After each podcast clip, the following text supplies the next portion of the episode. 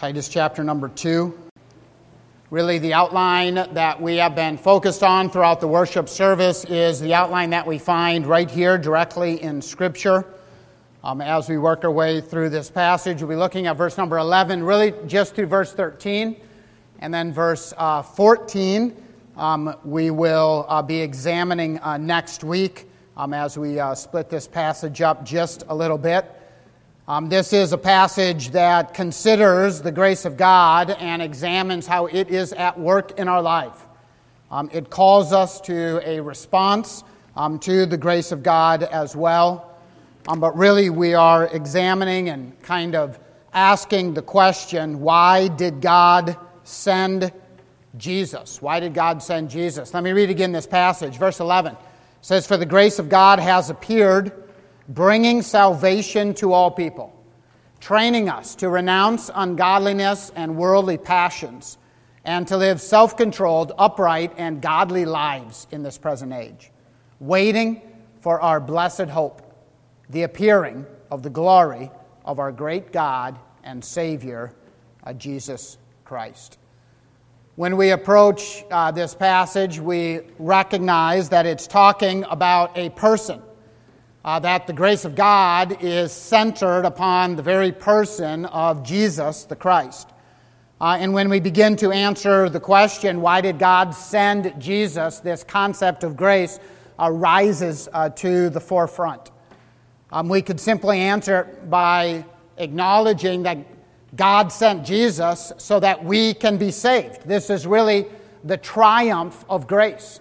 Uh, this is the victory that grace produces. Uh, verse number 11 spells this out very clearly when it says, For the grace of God has appeared, bringing salvation for all people. Grace, in a very real sense, is the difference maker. Um, if you look at verse number 11, uh, we are introduced with this concept of for. For the grace of God has appeared. So let's just pull back and remind ourselves of the situation in Crete. Um, if you think back about how Paul has been talking about and addressing the people in Crete, in fact, we call them Cretans, right? Um, and so he has not pulled punches. He has looked at what has been going on in Crete and he says ultimately, they are a mess. The Cretans have really messed it up, right? Um, that's kind of the concept that we're left with. And they are still, though, what Paul is doing is he's saying, Hey, Titus, I want you to go to Crete and I want you to share these theological truths. Now, on some level, that seems fruitless or really, really hard at the very, at the very least. Because what's Titus going to do? Titus is going to come and he's going to share truth that hasn't Paul already been sharing that truth? Is that really going to make a difference? Uh, that Titus is going to say, hey, maybe you guys haven't heard. But the real difference maker is not just the truth, but the person of the Holy Spirit that uses that truth to change lives. And so when you think about grace, um, it's this, this quantity, this, uh, you know, this element that ultimately comes from God and is crucial for changing people. And it's good for us to recognize that what what God has done is He has not just given us the words of truth, but He has actually poured out His love in a tangible way to change us. That there is a genuine change that takes place. Uh, the grace of God that Paul is relying upon is the same grace that is available to all of us. So just pause a moment and consider in your own life do you believe that the grace of God is capable of changing you. You know, if you're a believer, you don't have to consider very long to think back to that time that God worked in your heart and burdened your heart to turn to God through Jesus in salvation. And say, what was it that changed me? And the answer is, for a believer, it's grace. It is God's work in our heart. And maybe you are now in the position that you might question or doubt a little bit, not by saying it out loud, but thinking it in your heart. Is God's grace still at work in the same way? Does he continue to change people in the same way? Maybe in this group, I, I know just about every person here. That's a phenomenal thought, isn't it? Uh, but yet, it, it, it's also true that within this group, um, just as we think about every name, every person, every story, is it also likely that there is somebody that you have not come to Jesus as Savior? That you've heard about it, you've read about it, you've talked to others about it, but yet actually coming to Jesus as Savior, surrendering your life to Him, embracing that grace. And maybe in your heart, you say, I've heard about it so many times, I don't even know if it could ever happen. And can I just encourage you that, dear friend, if you turn to God in salvation, your life will be changed. That is absolutely fundamentally the truth. And I would encourage you that if you think that that won't happen, if you think that that's for other people, if you think that maybe that's just God is not going to do that for you, dear friend, it is for you. It is for you. I don't know if you're ever in the habit of reading testimonies of faith, people that come to salvation, but what a great joy that is. Um, in uh, one of my opportunities uh, in just ministering to people um, seeking to meet with a particular individual um, that uh, just needs to constantly be confronted with the gospel. I thought one of the tactics was simply to start reading testimonies of faith. So here's this person and how they got saved. And here's this person and how they got saved. And you say, well, did that person then, the person you're reading that to, did they get saved? And I would say, not yet. Not yet. Uh, but what a powerful thing. And what a good it did for my soul. Um, as you're sitting there and you're reading that and you're just hearing how God reached into somebody's life and transformed them. Uh, I'm uh, that book that I've been reading. I finished it now, Unbroken. It's still stuck in my mind. I'm sorry, you know. And then it just comes up in illustrations. You're like, hey, get find some new illustrations, Pastor. That's right. Well, these are new. They're just, but they're just, you know, stacked up, right? So I have two illustrations from the Unbroken book in this message uh, which is ridiculous. It's like, you know, read, read other things too. But, but it's what I'm reading right now, right? And one of the, one of the aspects of Unbroken uh, that just uh, stirred my heart, uh, quite literally choked me up, right? Um, is as I was uh, reading how Louis Zamperini had this deep setted bitterness against God and a pull to drowning out all of the noise uh, through alcohol. Uh, and how his wife, um, who I would look at and said, man, he never should have married her and she never should have married him, right? I mean, it was like that was such a mistake. Where was somebody telling him, what are you doing? Um, and yet, right at that cusp of divorce where they're going to split up, um, she determines to go to a Billy, Billy Graham crusade. And she gets saved. And then she begins to tell Louis, You need to come, you need to come, you need to come. And ultimately, he fought it and he said, I'm not going, I'm not going. And then he determined he's going to go and he sat there and he listened just to a clear presentation of the gospel. And you look at it and you go, What was so special about Billy? And the answer is what? Nothing. Nothing.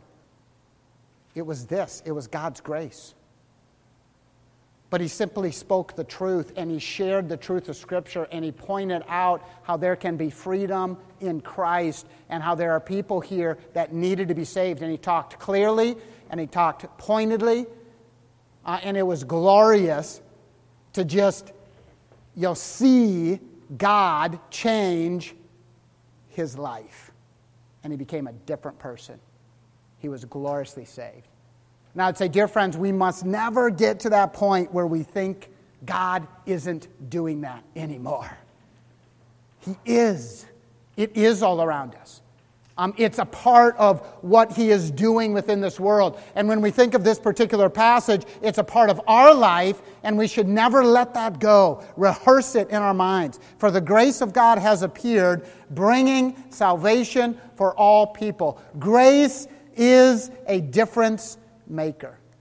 But grace is also a hero, it is a particular person. For the grace of God has appeared. Um, this concept of for um, is to point back to the reason for godliness. How can you be godly? All of those things that it talks about in Titus chapter 2 uh, to the, the mature and the young and the slaves. How can you live that out in your life? You have to rely on that grace. And that grace has been given. But that grace is something that has appeared. The underlying Greek word uh, for has appeared there means to shine in a dark place or become gloriously visible. So the grace of God in the form and person of Jesus the Christ appeared. Isn't that wonderful to think about? Um, in, in secular literature of that time, uh, that word was used of a hero which would appear in order to bring deliverance. And so the hero would appear. And that's the idea that we're talking about, right? Jesus Christ appeared. Just remember that trajectory of the redemption story. The history of mankind and all of the Bible points towards the need for Jesus. That we look back and we see some remarkable characters, don't we? We see people of great faith. And we see all kinds of tremendous stories that are there, real people, not just fake things. So not, that's not what we're talking about at all. These are real lives where people lived it out. And yet, in the midst of all of that, there needed to be somebody greater. You know, you think about Abraham. He was a man of faith, wasn't he? But at crucial moments, he lived by sight, not by faith. Moses, Moses was a tremendous leader, but he resisted that leadership and he desired to live a life on his own terms. Daniel lived an exemplary life as an exile. But really, Daniel was tremendously limited in who he was able to rescue. He could live out a godly lifestyle, but who could he save? Joseph trusted in God. That caused others to trust in him, but Joseph, he grew old and he died. His reach as well was limited. The judges, start thinking about the judges. They had moments of brilliance, but man, they were flawed humans, weren't they? Uh, when you consider all of the judges. Uh, David, the kings uh, out of Israel, the greatest king was David. I think that's fair. Scripture pulls that out and makes that clear. David was a man after God's own heart. But as soon as I say David, and as soon as I say a man after God's own heart, you start thinking, what? Bathsheba? You're horrible. You're mean. But we do, don't we? We start we immediately think of all of these negatives that are that are there. His loyalty was to God was remarkable, but it had to be renewed. The prophets and the priests, they were often set apart to God, but they could not change the hearts of the people. Um, look at this passage. You remember this passage, Hosea chapter 6, verse 4. This is God pleading with Israel. He says, What shall I do with you, O Ephraim? What shall I do with you, O Judah? Your love is like a morning cloud. It's like the fog, right? Like the dew that goes early away. Therefore, I have hewn them by the prophets, I have slain them by the words of my mouth. My judgment goes forth as light, for I desire steadfast love and not sacrifice, the knowledge of God rather than burnt offerings. And so here's God talking with his nation that he has pulled out and set apart, and he acknowledges that they are fickle in their faith, uh, that it, it, wane, it waxes and it wanes. So the story of the Bible points towards the need for a redeemer, the need for God himself to take on flesh, to come and make all things new, the need for a hero. So after all the promises from God for a deliverer, for a deliverer, we end at Malachi and we have this 300 years of silence, right? This pause. And then the birth of Jesus. Luke chapter 2. An angel of the Lord appeared to the shepherds. The glory of the Lord shone around them. They were filled with great fear. And the angel said to them, Fear not, for behold, I bring you good news of great joy that will be for all the people. For unto you is born this day in the city of David a Savior who is Christ the Lord. This grace took the form of a person, a hero. But this grace, it's not just a difference maker, it's not just a hero, it's also for everyone. Titus chapter 2 says, For the grace of God has appeared, bringing salvation for all people. For all people. Deliverance is for all people. And I love how the Bible does not equivocate about that. Uh, the potential is there for everybody. The grace of God ushers in the light of a new day for every human being without distinction. That everyone can turn to God. Not everyone will. uh, but they ought to. The offer is in front of them. All should. It is available for all people. And so we see in Scripture again and again this point that's driven home. For the grace of God has appeared, bringing salvation for all people. And so let me just plead with you. If you are somebody who is not a believer, that you have not embraced the grace of God, then, dear friend, there is, this is true of your life that you have kept yourself separate from God, that you are dealing with the burden of your sin by yourself that you are trusting in no one but your own strengths, your own efforts. And I would plead with you from the pages of Scripture that this is why God sent Jesus, is so that He could change your life, that it's available to you, it's offered to you, it's there in front of you. And you say, What do I need to receive this? It's nothing more than coming and putting your faith in Him. It's simply acknowledging that you are a sinner in need of a Savior. It's a willingness to say, I will trust God's plan in the person of Jesus to save me from that which will condemn me to eternal hell. And, dear friend, if you have not embraced that, then you are living life apart from God. You say, I know God, He's a part of my life, but if you are not surrendering to Him, if you aren't turning your life to Him, if you aren't pursuing Him by faith, then you are not living in a life that He has prescribed. You are not following Him and you are saying, I do not need that grace. In other words, what you're saying is that even though God sent Jesus, He didn't have to. I could do this on my own. I say, oh, dear friend, you need Jesus just as surely as I do. Turn to Him, accept His offer of salvation. So, why did God send Jesus? He sent Jesus so that we can be saved, but He also sent Jesus so that we can be set apart if the first is the triumph of grace, the freedom that comes from what grace brings, the second is the tutelage of grace. Uh, this is where grace trains us.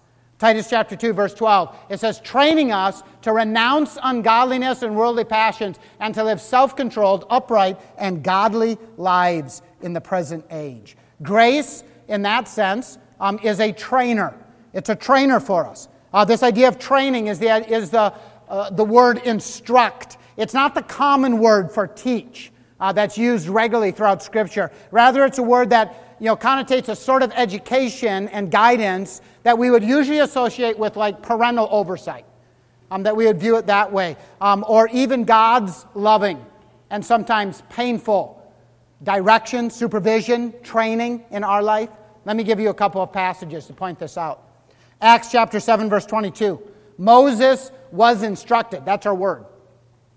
Moses was instructed in all the wisdom of Egypt, of the Egyptians, and he was mighty in his words and deed. So that's our word. What happened? Moses was trained in all of the way of the Egyptians. Um, another passage that uses the same word, 1 Corinthians chapter 11, verse 32. But when we are judged by the Lord, we are disciplined so that we may not be condemned along with the world. That's the same word. So this training that Grace is talking about um, is, is not just rote teaching, right? Um, it is a kind of a walking along with. There's a practical aspect that is a part of it. Everyone alike is part of this. Because if you think of this passage, it says training us. And so here's Paul writing to Titus to teach to the churches at Crete, and he includes himself in it. That grace continues to train him. What are the ways that God, through his grace, was training Paul? Well, man, they were, they were myriad, weren't they? There's a plethora of ways that God was teaching and training Paul. And dear friends, that's the same for us as well. But this is grace. Everyone alike is equally schooled by divine grace. On this same point, um, even though Paul earlier had harsh words for the character of the Cretans, it's not as if he thinks of them differently than other humans, right? Because ungodliness and worldly passions are part of everyone's life. There's a universal need for the grace of God. So let me just ask us let me ask you in what ways is God currently training you? Is He shaping you? How is He pouring out His grace in your life? What does that look like uh, in your life? Grace is a trainer. And what does it train us to do? It ta- tells us to say no.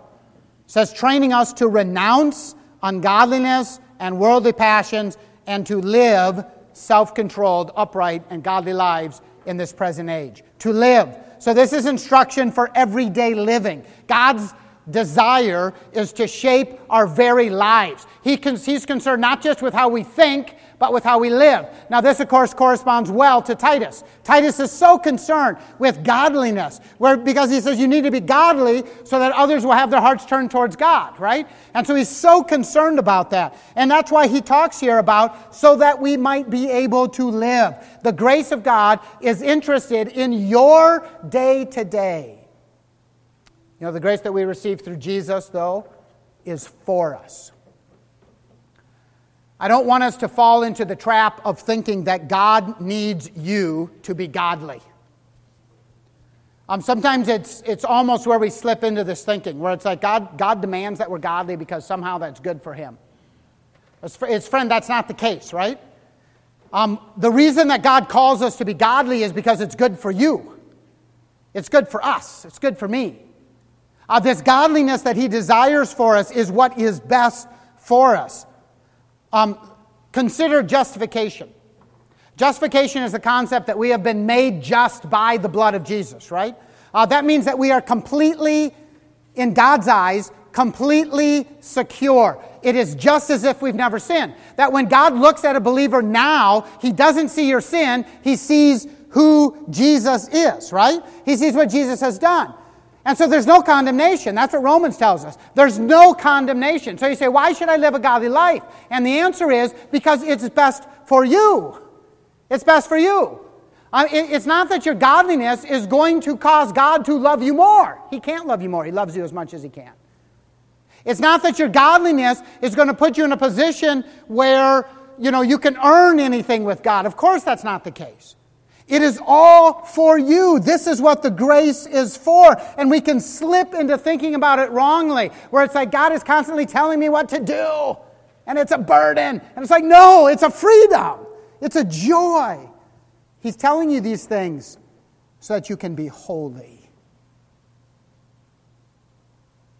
If he's dissatisfied with something, he's simply dissatisfied with the fact that your life doesn't reflect what is already true in Jesus.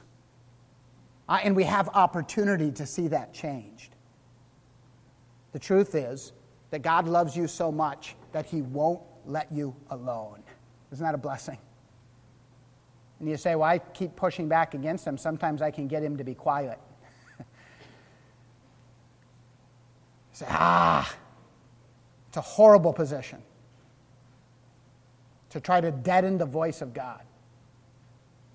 Hey, is there anything in your life where you are currently trying to deaden the voice of God? Think about that for a moment.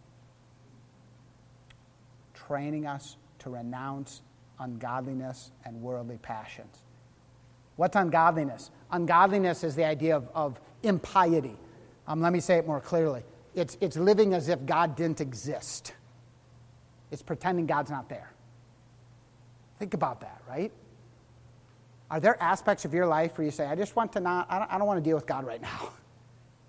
I'd say, dear friend, God is pouring out His grace so that you can not have that in your life, right? So that you can say, no, I want God in my life. I need that. He's training you uh, in that, uh, in that you know, position in that thinking. And worldly desires, desires which belong to this earth. Or we could put it slightly different. Um, it's desires where we want something more than God does, or we fail to want something as much as God does. It's inordinate desires, these worldly desires that are there.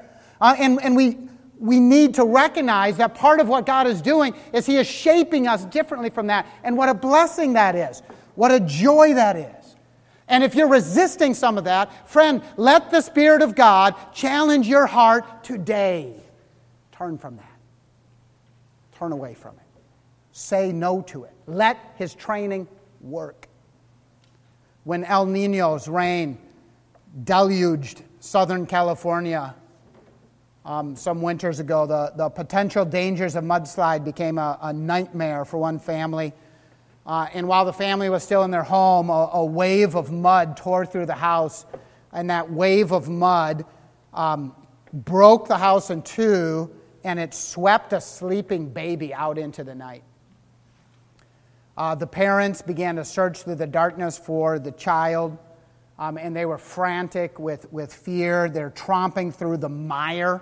If you can think, if you can imagine what that was like, right? Uh, this liquid mud that was destructive and just coated everything.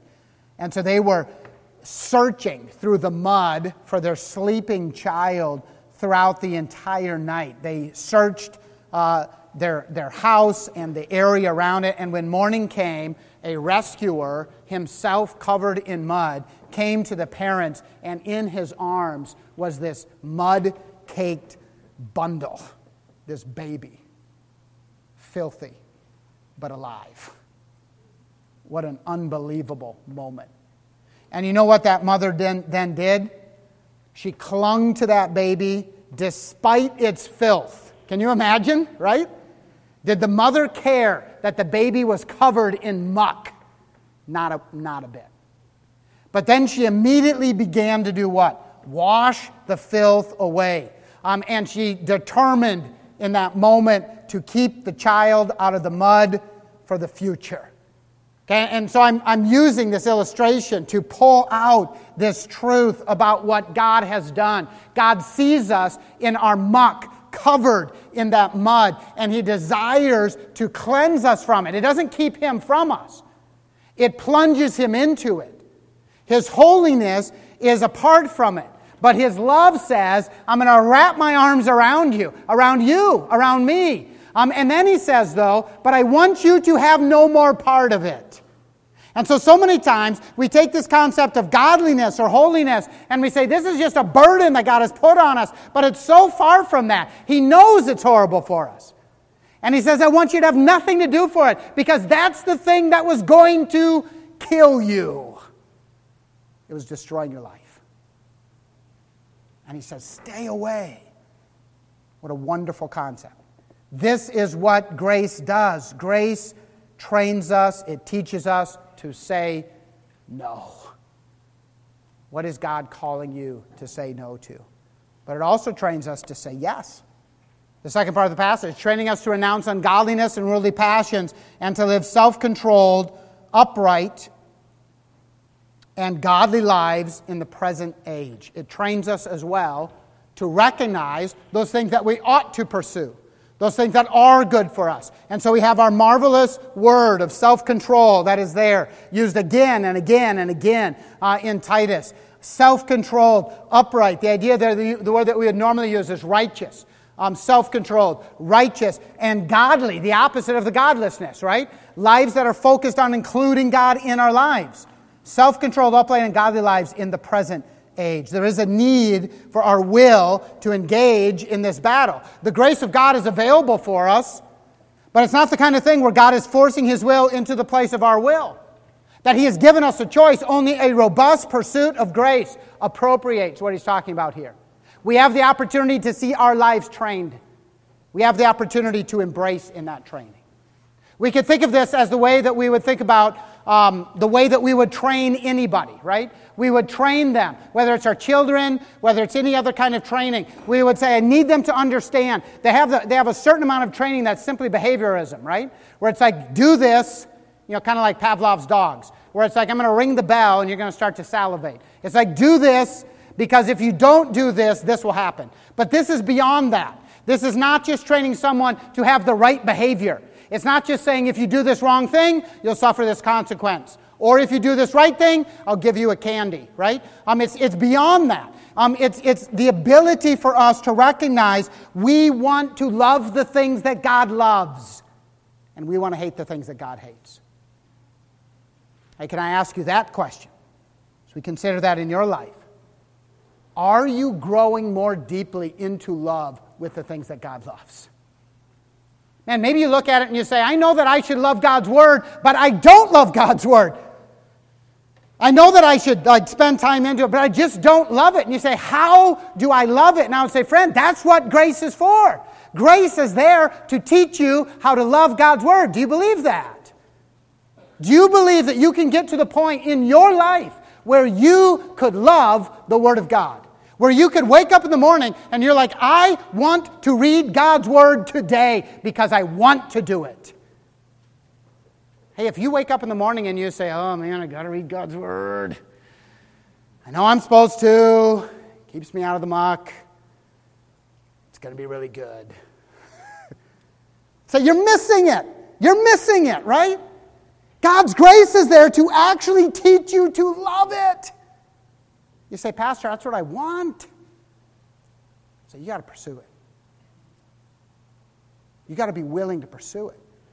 But make no mistake, that is what the grace of God is there to do. That's what this passage is saying. God caused His grace to appear to train us to renounce ungodliness and worldly passions and to live self controlled, upright, and godly lives. That's what it's there for. How could it work for those in Titus in Crete? How could it work for Paul and Titus and people in Crete and yet not work for you? You say, I'm just broken. You're not that broken. Can I simply suggest, can I humbly suggest, you aren't pursuing it? It is available. You have to pursue it. You have to want it. You have to say, I want to love the things that God loves. It trains us to say no, it trains us to say right. Why did God send Jesus? So that we can be saved, so that we can be set apart, and thirdly, so that we can be secure. This is the trajectory of grace. Pastor Joel talked about future grace. That's what we're talking about here. Verse number 13. He says, Waiting for our blessed hope, the appearing of the glory of our great God and Savior, Jesus Christ. Uh, and so we have this, this combination of the great God and Savior, right? Um, and who is the great God and Savior? It's one person, it's Jesus, it's Himself, it's Jesus Christ. Uh, but he says in verse 13, waiting. Uh, what is the idea there? The idea here is a, an active waiting. This is not idleness. This is not nonchalance, uh, but rather it's a, a, a posture of dogged confidence in God and His sure promises. Not passivity in the face of an uncertain future. It's not sitting back on our haunches and saying, maybe we'll see what's coming, right? There is a, a stubborn solidarity here with a prescribed future.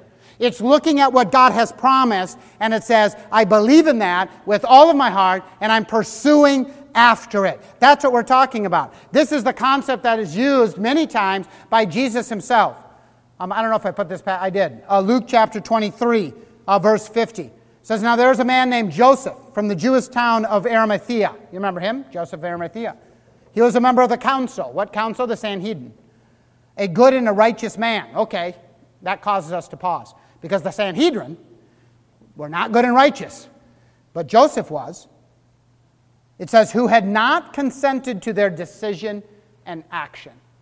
Um, so the Sanhedrin sent Jesus to the cross, but Joseph had not consented to that. It says what? And he, and I underlined it, bolded it, it's right there, right? And he was looking for the kingdom of God. That's our word. He was waiting for the kingdom of God. What was Joseph of Arimathea doing? Um, he wasn't being passive, he was being active. He wasn't consenting, he was doing everything he can. In fact, what did he do here? Um, he went and asked for the body of Jesus. Um, was, this was not a passive response.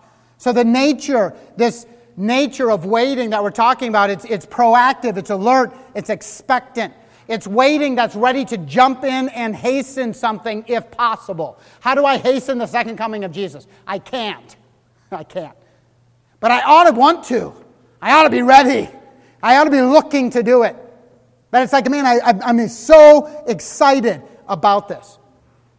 Um, I had just uh, scrolled through a number of uh, pictures um, of people coming home, military people coming home, and I forgot to put some of them in my PowerPoint. Isn't that ridiculous? I have them on my computer. I forgot to move them over. Uh, but some of those pictures, you can just picture them in your mind now. Now I'm going to just engage your imagination and use that as the illustration. Uh, but you, could, you, can, you can imagine this. I know you can because you've seen these pictures. I had one picture of a dad in his military fatigues. He had just got down off of the plane. There's two other men beside him. They got these huge grins on their face and he's like this, and he's got his arms out, and you see this young boy, probably seven or eight years old, and he's running all out, and he's got his arms out, and he is pumped to see his dad. How was he waiting for him? Those families that are there, they're looking forward to the person, this active waiting. And that's what we think of normally. I, I would suggest. That's what we think of normally when we think of the second coming. But I want to draw your attention to one, one more aspect in this passage. It says, waiting for our blessed hope, the appearing of the glory of our great God and Savior Jesus Christ. Kind of a weird way to say it, isn't it? Why doesn't he simply say, waiting for the appearing of Jesus or the great God and Savior Jesus? What's the point of waiting the appearing of the glory? What's the point of that? Well, go, go all the way back to Titus chapter 2, verse 11. It says, For the grace of God has what? Appeared. The grace of God has appeared. But now he's pointing out, waiting for the blessing hope, the appearing of the glory of our great God. Um, so, so what is he talking about? Uh, why not simply say Jesus um, here? The picture is not just the appearance of Jesus himself. That's the idea of the, the kid running to his dad, right? There is a relational component, and we ought to be looking forward to Jesus um, in that regard. But there's also this picture of the resplendent or the dazzling or the stunning appearance of him who will arrive. So, what's being captured here? Um, here's what's being captured. This is Jesus in all his glory. And, and the reason that that's important is because what it communicates, it's communicating a security, a salvation that is there. Uh, I, I, mentioned, I was going to use one more unbroken illustration. One of the things uh, that was fascinating to think about um, is that as people got ready to receive back these POWs uh, from World War II, um, who had just been starved and uh, just, just abused in so many ways. And they were warned, right? Be prepared because he doesn't look like he used to. That's not what we're talking about here. Uh, not in the sense of a negative. Okay, so let me, let me give one more concept. Uh, they talked about um, how in those prisoner of war camps, they would hear rumors all the time about how the war was ending. But then they described the emotion they felt when they saw a bomber flying overhead and they recognized it's American. And nobody shot it down. And all of, uh, in this case, this story, all of the Japanese captors were nervous and afraid. And they described the feeling that was there. Because not only were they going to be rescued, but they were going to be rescued by somebody who had power. That there was going to be a fullness to this. Uh, and so they were elated beyond description. This concept that all was going to be made right. Their hopes and dreams were being fulfilled. Their prayers were being answered by these American bombers. What a small glimpse of what we ought to be looking forward towards with Jesus. Uh, that when he comes back, he will come back in glory and power. And it's not to judge us, it rather is to make all things right. That when Jesus returns, he will return in the clouds with this glory unfolded in front of us all, and our hearts will be thrilled because all of those frustrations, all of those angst, all of those pains, all of those injustices will be made right. He's going to end this age, and he's going to begin a new one. And so the idea is that when he comes back, not only will he go, he's saving me, but it's going to be he's changing everything. And our hearts will thrill within us. It'll be unbelievable to see that moment and to be blown away by the glory and power of the divine Son of God appearing in the sky in all of his glory. And doesn't that just give you, make your heart leap within you? To think of what is coming. And so this is what he says. So, so listen, look at this again, verse number 13. waiting for our blessed hope, this, this active waiting for this confident future. What are you waiting for? The appearing of the glory of our great God and Savior, Jesus Christ. How should this impact our life? I had said here it's the trajectory of grace. It's so that we can be secure. What this does for us now is it reminds us that anything that occurs now is going to be solved later, that He is going to solve it all. And you say, I have these anxieties, they'll be gone. I have these challenges, they'll be solved. You see, there's so many people who have been hurt, they'll be healed. That what Jesus is going to do is he's going to make all that is wrong right. What an amazing, amazing thing for us to look forward to. So, why did God send Jesus? He sent Jesus um, so that we can rejoice in the fact that we can be saved, that we can be set apart, that we can be secure. Let me just ask you these questions. I'm going to ask you some questions. I didn't put these up on the screen, uh, but let me ask you some questions as you consider these three points. First of all, dear friend, I pushed hard on it earlier in the message. I would simply ask you again Are you saved? Are you saved? Oh, dear friend, I would love, so many people in here would love to just sit down with you and to talk about the gospel and to encourage you to turn towards Jesus Christ. Well, if you need to talk to somebody about that, please seek me out. Seek somebody in here out. Talk to them about that. Are you saved? But then, as we consider that, if you're a believer and you say, I am saved, um, let me just ask this question What is God doing in your life currently? I have every confidence that He is training you, that He is sanctifying you. Uh, what is He doing to point out those things that you need to say no to. What are some of those things? You say, Pastor, I've said no to it so many times. I would say, Dear friend, it's time to start saying no again. What are some habits of grace that you can start? What are some things that you can put yourself into the stream of grace? Reading in God's Word, prayer before Him, so that you might be able to partake of His grace on a regular basis. Um, are you interested in learning from God how Jesus can reshape your life, or are you interested mainly in just adding Christianity to who you want to be on your own? That's what has to change, doesn't it? A willingness to say, I want you, Jesus, to control my life, reshape it. Do you want to follow Jesus or merely use Jesus? Then let me ask you this Are you resting in the coming of Jesus, the second coming? What anxieties do you carry about the future that are really, dear friend, they're really already solved? You are secure. Everything is con- completely solved. That you can rest in who He is.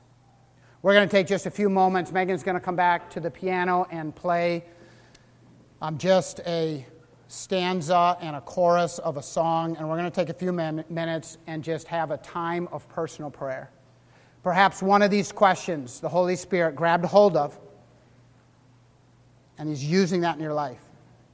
And He's using it to point out to you something that He would like to reshape in your life. Will you respond to Him? Won't you respond to Him? Won't you take this time to just do business with your God?